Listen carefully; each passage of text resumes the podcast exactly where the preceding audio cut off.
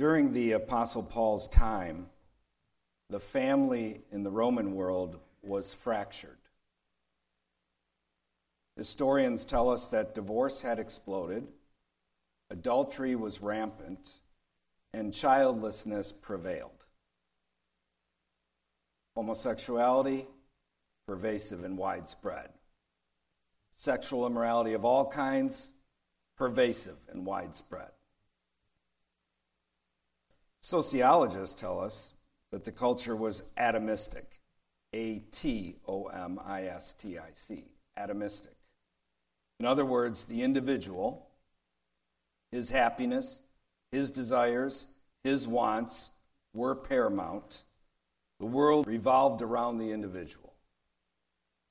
The world revolved around the individual. Family was trampled.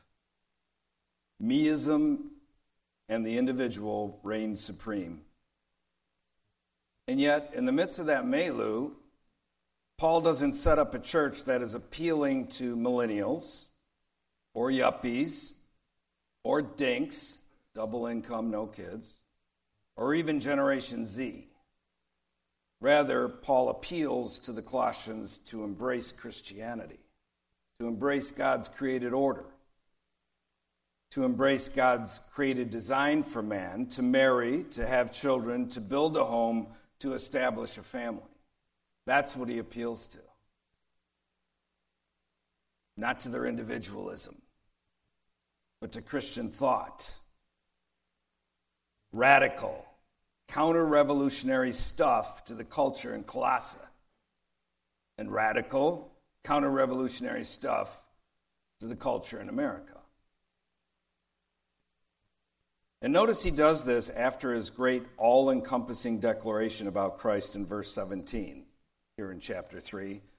Remember what he said? We addressed this last week. And whatever you do in word or deed, do all in the name of the Lord Jesus Christ, giving thanks to God the Father through him. Amen. Whatever you do in word or deed, do all in the in other words, his authority is all encompassing over our lives and over every area of life. As he said in Matthew chapter 28, he said, All authority has been given unto me in heaven and on earth. And so here he gives this great declaration of the all encompassing authority of Christ in the earth over our lives and every area of life. And then he immediately moves to speaking about family. Family. Why? Well, why? Because family was a mess. And God's kingdom confronts the mess ups and idols and evils in a culture or nation. His kingdom confronts the mess ups and idols and evils in a culture or nation. And again, why family? Because family is the foundation of all society. The individual is not the foundation.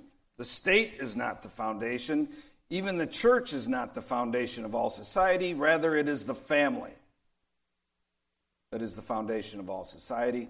And it lay in ruin in the Roman world.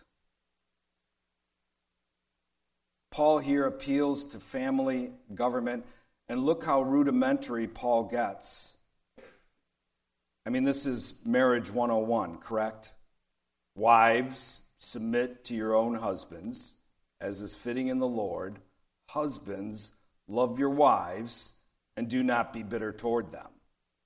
Marriage 101. Rudimentary stuff. These things were once taken for granted in Western civilization and here in America. But as the nation and the culture moves away from Christ and Christianity, the things once taken for granted are less taken for granted. As the nation and the culture moves away from Christ and Christianity, the more we see how much good Christ and Christianity brought to the nation and to the culture. As you're watching this thing devolve, you're like, wow. I'm 61 years old. I've watched a lot of devolvement in six decades. And you're like, you can see the goodness Christianity brought because it's now missing from what you once saw. The things that Christianity, Christian thought, Christian presupposition brings to society and to lives is not to be taken for granted. They are not things that are just intuitive to man. Rather, Christianity brought presuppositions to man that fashioned his thoughts were pillared into society in Western civilization, and then man took them for granted. It's like everybody knows this, everybody believes this, we, we take this all for granted. But now we see how it's not just something you take for granted, it's something that has to be taught. People have to be instructed in. People have to demonstrate in their own lives, in front of their sons and daughters, in front of their grandchildren, great grandchildren. And we already see how these things are not taken for granted any longer in our society. These rudimentary things of a wife submitting to her husband, of a husband loving his wife in our day and age now, people bristle at the idea of a wife being in submission to her husband. Even most Christians bristle at the idea of a wife being in submission to her husband. And most men wouldn't have a clue how to properly love their wives. Many men do not have a clue how to properly love their wives because of the culture we've built. The God haters over the last 150 plus years have torn it all down. All this stuff we took for granted, torn down. We actually have to talk about things as rudimentary as a man marries a woman, a woman marries a man, a man is a man, a woman is a woman. I mean, it's getting crazier by the hour. The God haters over the last 150 plus years have torn all these things taken for granted down, and because of their actions, we are able to see these things. And if men do not repent and once again honor Christ in their thinking and in their lives and in their nations and in their governments, raw pagan evil will continue to unfold before us. We aren't even close to the depths of depravity. Read human history. Read what cultures and nations were like prior to the dawning of Christ and Christianity upon the nations of the world. We're long from the bottom still. We are headed for raw pagan evil that will continue to unfold before us. What Huxley called a brave new world and what Orwell presented as 1984 and Animal Farm. And much worse. It's a coalition of hedonism and totalitarianism. The worst two that can be combined together for an absolutely lawless, brutal culture. That's what we have. If you doubt me, go to the universities and talk to the young people and see what they think, see what they're being taught. And in the face of all the destruction and slaughter and idiocy of the day, in the face of all the fractured family, the destruction of family, the trampling of family, look what Paul appeals to. Again, he does not recreate church, so it is appealing to the Colossians. Rather, he appeals to them to embrace true Christianity. And he talks about a husband and a wife and children, a family. This is radical. This is counter revolutionary to the mores and milieu within our culture of our day, as it was during Paul's day there in Colossae. He gives them deep presuppositions regarding husbands, wives, and children, deep presuppositions upon which a great ethic can be built, upon which duties can be established, upon which society can thrive and find actual happiness. Let us examine what Paul speaks of here. Look at verse 18. Wives, submit to your own husbands, as is fitting in the Lord. Notice the wife is in submission to the husband. The man is the head of the wife, the head of the marriage, the head of the home, the head of the family. Most men want to abandon their responsibility regarding those things, and most women in our culture today want to seize them from the husband. It's a bad combination, but Scripture plainly teaches man is the head.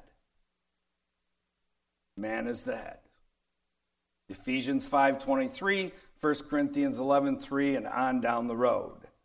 This declaration of Scripture bothers most in our society today, including most Christians, because Christianity has embraced egalitarianism for a hundred plus years now. The church has embraced the world's thinking. Rather than confront their false ideas, which perpetuate evil in society, the church has embraced the thinking of the world regarding egalitarianism, regarding birth control, on down the road. After a minister reads words like I just read to you out of verse 18 Wives, submit to your own husbands. After a minister reads such words, I am supposed to, at this point, skim over them quickly and, of course, make excuses for the Word of God like your average dopey American minister does. Oh, and throw in at least one joke that demeans men, if not three or four jokes that demean men but I will not. The culture is the fool, the churchmen are the whores.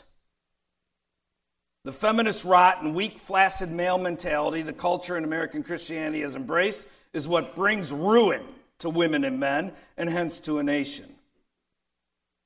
Feminism is the idea that women are free when they serve their employers, but slaves when they serve their husband and children sit in a Piggly Wiggly parking lot around 5 p.m., and you can witness their freedom as they run across the parking lot in their high heels to hurriedly grab their rotisserie chicken.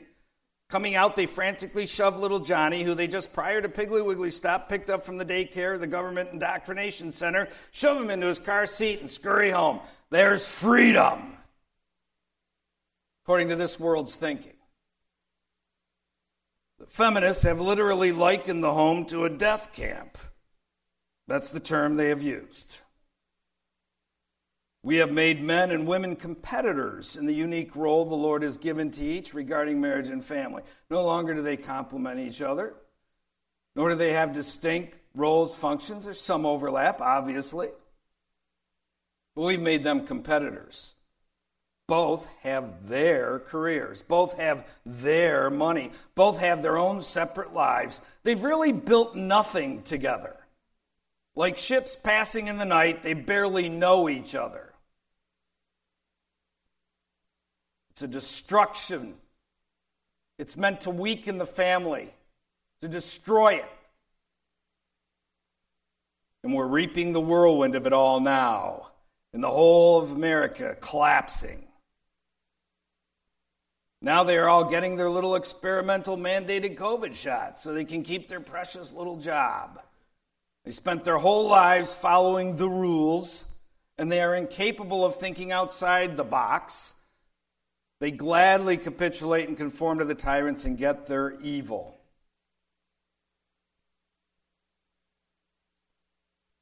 A woman who acts like a man is repugnant to a good man. A woman who acts like a man is repugnant to good men. Women who look down at my wife for bearing 11 children or for deferring to me and making a retail store decision. I notice they have no ring on their finger. Old and bitter or young and stupid, they despise what Claire and I represent.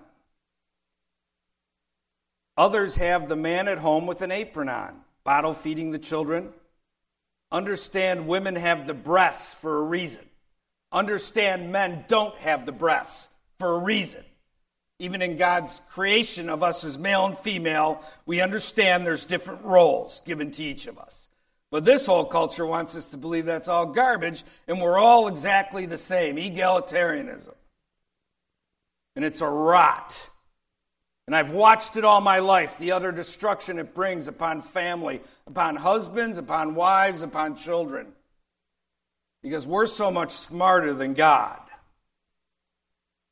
It's a grief that breaks the heart when you understand his ways and thoughts and you see what they've pillared in this culture in all their hatred for Christ and for God's word. Scripture is clear the woman is the homemaker. Horror of horrors. That's true. Titus chapter 2.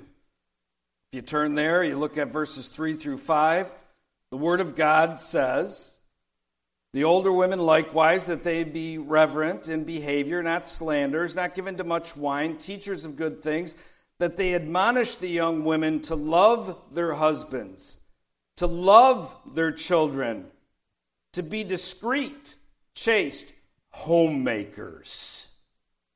Homemakers. 1 Timothy chapter 5, turn there. Verse 14, Paul instructing the young widows. 1 Timothy chapter 5, verse 14. Therefore, I desire that the younger widows marry, bear children, manage the house. Amen. Proverbs 31. Genesis chapter 2. God creates man, he creates woman to be his helper. This is all things that this culture bristles against, that views as bad, awful, death, tyranny, controlling. It's freedom. It's the attainment of actual happiness if you embrace God's design for men, for women, for husbands, for wives, for family. All this, what God has given us as men and women, manhood, womanhood, marriage, family, it is all counter revolutionary to the evil men and women who promote feminist rot, male subordination, and gender confusion in this nation. To those people, this is all counter revolution, and you are counter. I'm looking at an entire room of counter revolutionists, radicals by simple fact of living in God's way, you are the most radical element in America today.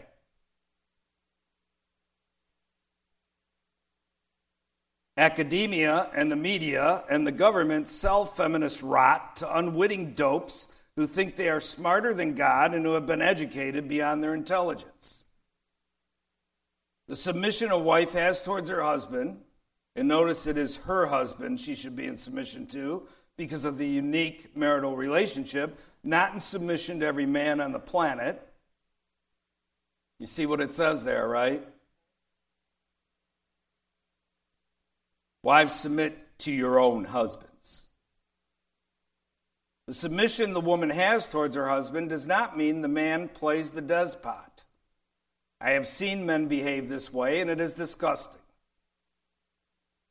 But such men are far and few between.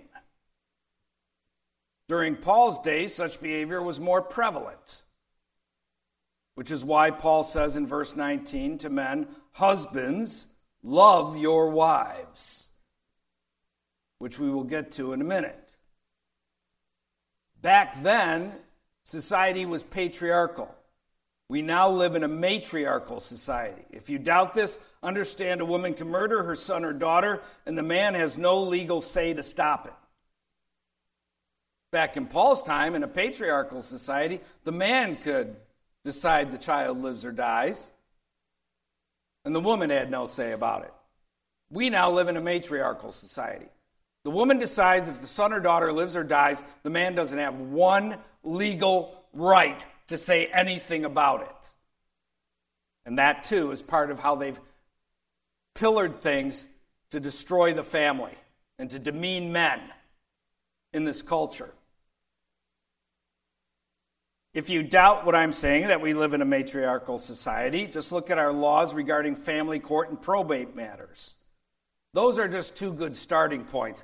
As you begin to actually look at what our society is like, rather than just blindly and blithely listening to all the nonsense they pump into your head through academia, media, and government, you realize we actually live in a matriarchal hell. And in this matriarchal hell, it's odd because the women are still viewed as victims. We're told that incessantly. The woman's a victim. And you can never beat up on men enough.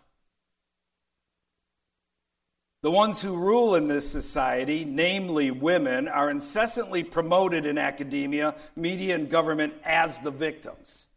It's an absurdity. Anyone with a pea brain should be able to figure it out.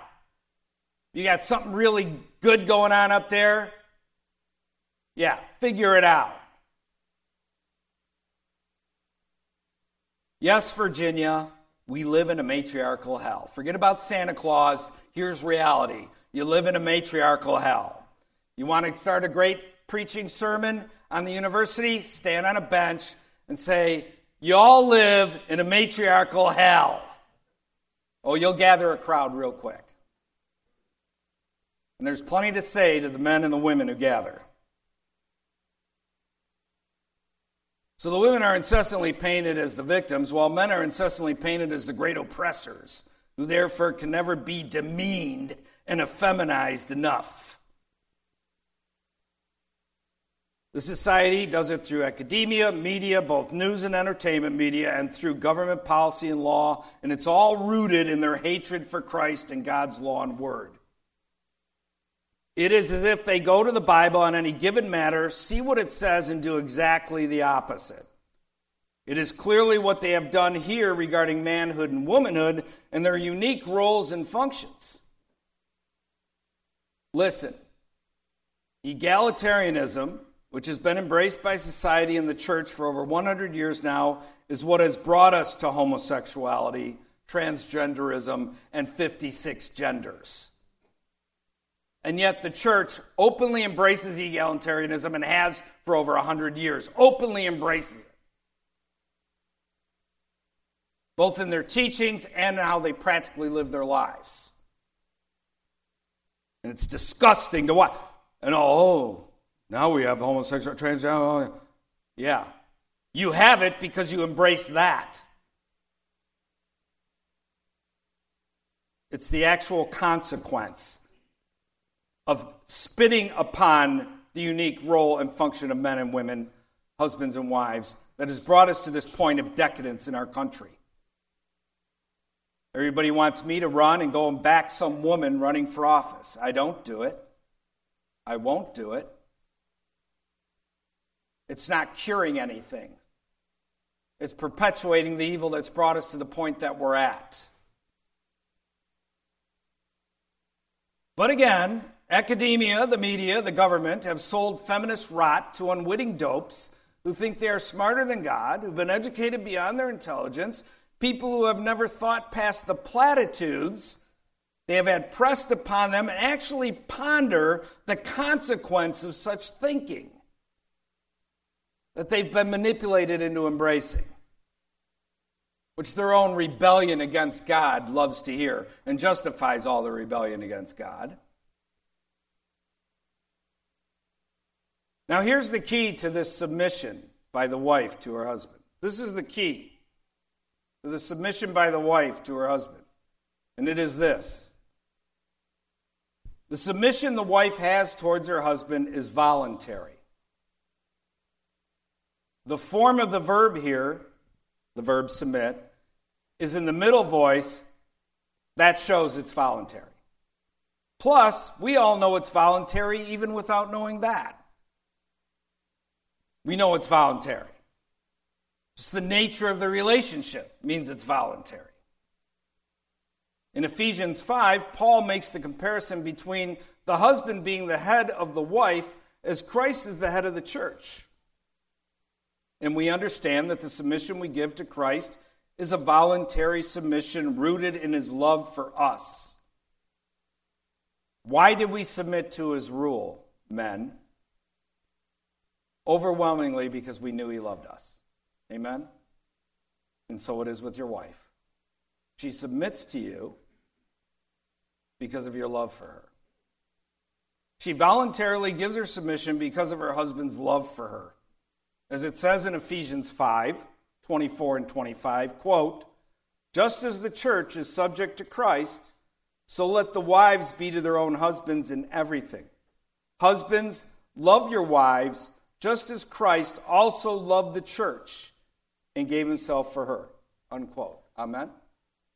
Love. Love. That's why she submits to you. That's why she respects you. Because she knows you love her. And she sees you taking on your duty and responsibility as a man. And that means something to a good woman. A good woman loves seeing a man take on responsibility and duty. We have a culture that's created nothing but a bunch of schoolboys who know nothing of duty and responsibility. Any woman interested in a man like that tells you plenty about that woman. A godly wife understands the husband is the head. She respects her husband as it says in Ephesians 5:33 and gladly submits to his rule and helps him in all the Lord has given him to do. It's not a competitive relationship like they've created in this culture between a man and a woman, between a husband and wife. They are working together to build something good and holy and long lasting, namely a family. They have covenanted together in the sight of God to build something good and holy and lasting, namely a family. This culture has reduced it all down to a war of the roses between husbands and wives.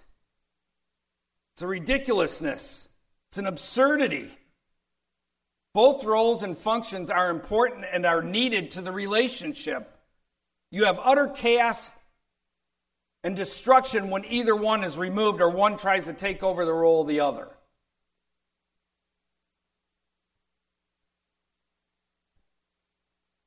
A godly wife understands the husband is the head, and she respects her husband as it says in Ephesians 5:33, gladly submits to his rule, helps him in all the Lord has given him to do because they're doing it together. As Paul says here in our passage in verse 18, this submission as is fitting in the Lord. Again, that's abhorrent to this rebellious culture. It's actually revolutionary for this culture. They see it as a counter revolution to their revolution, their revolution being statism, hedonism, and the destruction of the home and family, freeing women from the death camp of the home and family. We are the counter revolution, those of us who remain faithful to Christ. That's why it's so important that in every area regarding family government, we do right by Him. We have a huge impact on the culture as we do right. They're all watching you. For some of them, they hate you no matter what. You're damned if you do, and you're damned if you don't. Doesn't matter what you say, what you do, they hate you. They turn it this way or that way. But I'm telling you, there's a lot of people out there watching you.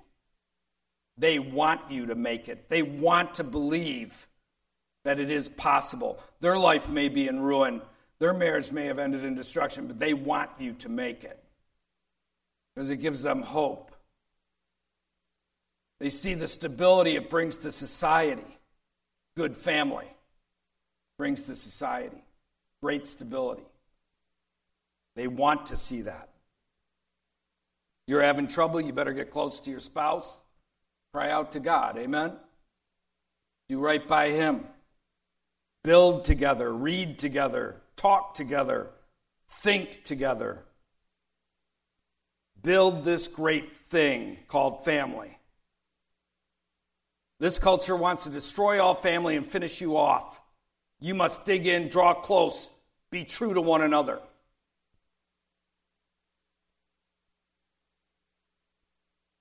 So, see, men, how important your love is for your wife, and that you express and demonstrate your love for her. Did you hear that? You must express and demonstrate your love for your wife. And those are things that we learn. We're pretty dumb. I know I was dumb as a box of rocks. Didn't know diddly dealing with my being married, having a wife, how to treat her properly. Thought I did. I've learned so much over 40 years. So much. It's something men have to have built within them, things that have to be pillared in our lives, how to properly express and demonstrate our love to our wives. It is so needed, it is so important, it is so massive to the marital relationship. And so the apostle says in verse 19 Husbands, love your wives. That's how huge it is. That's how important it is. It is the key to the submission of your wife in regards to the marital relationship of staying together. You with your role, her with her role, building something great and holy together. The word love here, agapao, does not denote affection or romantic attachment. Sorry to tell you that, ladies. Agapao does not denote affection or romantic attachment. It rather denotes caring love, a deliberate attitude of mind that concerns itself with the well being of the one loved. It entails self devotion, not self satisfaction. That is its dominant theme. And this is how men are to love their wives. Not that affection and romance are not appreciated, also, men. This is how men are to love their wives. And then Paul adds, quote, and do not be bitter toward them, unquote. See that there in verse 19? Regarding this matter of men not being bitter toward their wives, let me simply say there is little I find more disgusting in life than a man that is bitter toward his wife within the marital relationship. I have met many a woman bitter toward her husband, and that's bad enough, but as a man seeing a man bitter toward his wife, that disgusts me. Bitterness is hard to overcome. For the woman, when she becomes bitter towards her husband, she loses respect for him. Very hard to regain. I used to tell men, it's yours to throw on the ground. 90% of the time, the respect your wife has for you is yours to ruin. I no longer say that because we live in such an evil culture now that teaches women lies and demeans men so badly, I say it's only 60% of the time yours to throw on the ground and lose the respect of your wife. Bitter is hard, bitterness hard to overcome. For the man, when he becomes bitter, he finds himself incapable of loving her. He'll sit there and look right at you and say, I have no love for her.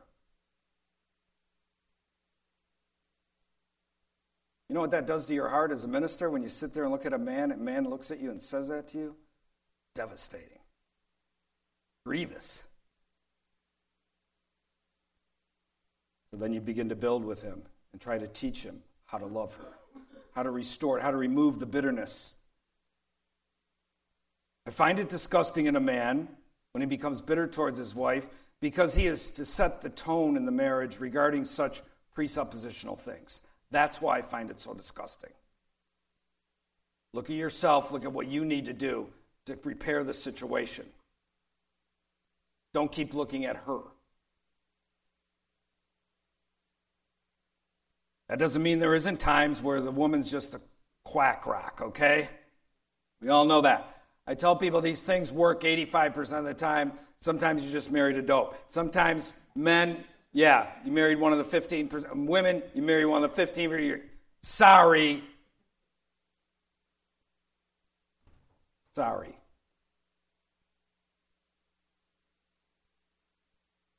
But there's more to this matter of being bitter. Scholars point out that the Greek word there denotes harshness. It connotes and suggests having a surly, irritable attitude towards your wife. And when I read those words, this guy was cut to the heart. I have a long history of being surly and irritable. like, I've become far less surly and irritable as the years have gone on. It's easy to do. I've done it. Check yourself, men. I know it's a common trait to men. It's common to us. It's part of our it's just part of what good men do that isn't good in their life and they need to get it rid of. That's what it is. We must check ourselves, hold our wives dear. Listen to me now, this is hugely important. Don't let those who aggravate you at the workplace get a pass while you dump your aggravation, your surliness, and irritableness on your wife. And I'm going to repeat that to you because that's huge.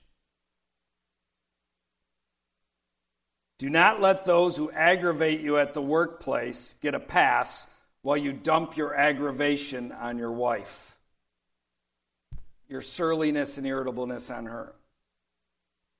Don't do it. Like, if I could do jumping jacks right now for you to remember that, I would. Like, I should do jumping jacks about the key of the wife's submission being your love for her. I would. I know I must have had people tell me this stuff when I was young. I never heard it. Didn't sink in. I want you to remember, especially you younger men, learn these things, save yourselves years of problems. So, should I jump up and down? Should I bark like a dog? what should I do? You know, to make you remember that's indelibly stained within your mind the things I just said. Yeah. I'm German. I can't jump up and down. I can't bark like a dog. I can't do it. I'm just too reserved. Well, that's what I would do, right? to make you remember how important what I just said is. So you could never forget. Practically, how does this work? The wife submitting to the husband. People always want a list. You're totally off course and haven't gotten the main point of my sermon if you want a list. you know, it's just there's the spirit of a thing, amen? The spirit of a thing. And what I've noticed with people who need lists, exact, precise lists, they don't have any appreciation or regard for the spirit of a thing. They're just looking for a way to make it better for themselves. People want a list. Here's what I say couples work that out between themselves. How does this all practically work? The wife's couples work that out between themselves. How it works will vary from couple to couple, but they work that out between themselves. But understand this, men and women. A man is to take on responsibility and duty and lead his home.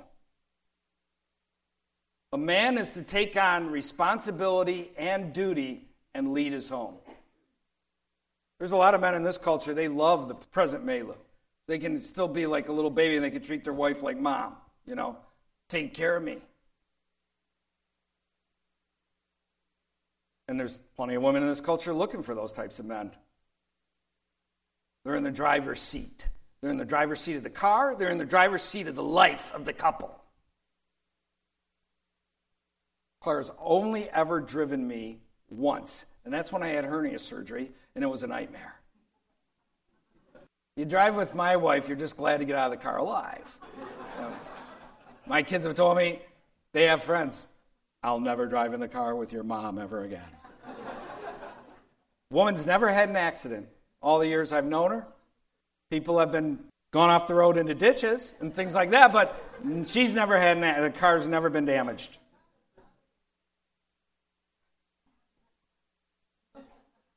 So a man is to take on responsibility and duty.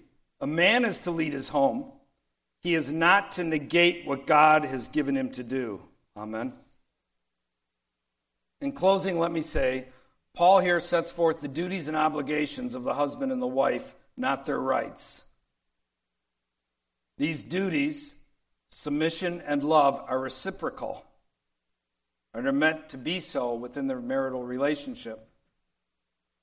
So may we do right by Christ regarding his ways and what we have covenanted to as husband and wife. May we do right by him. Next time, we'll continue with this passage by talking about children. May Christ be praised. Let's stand up and we'll close in prayer.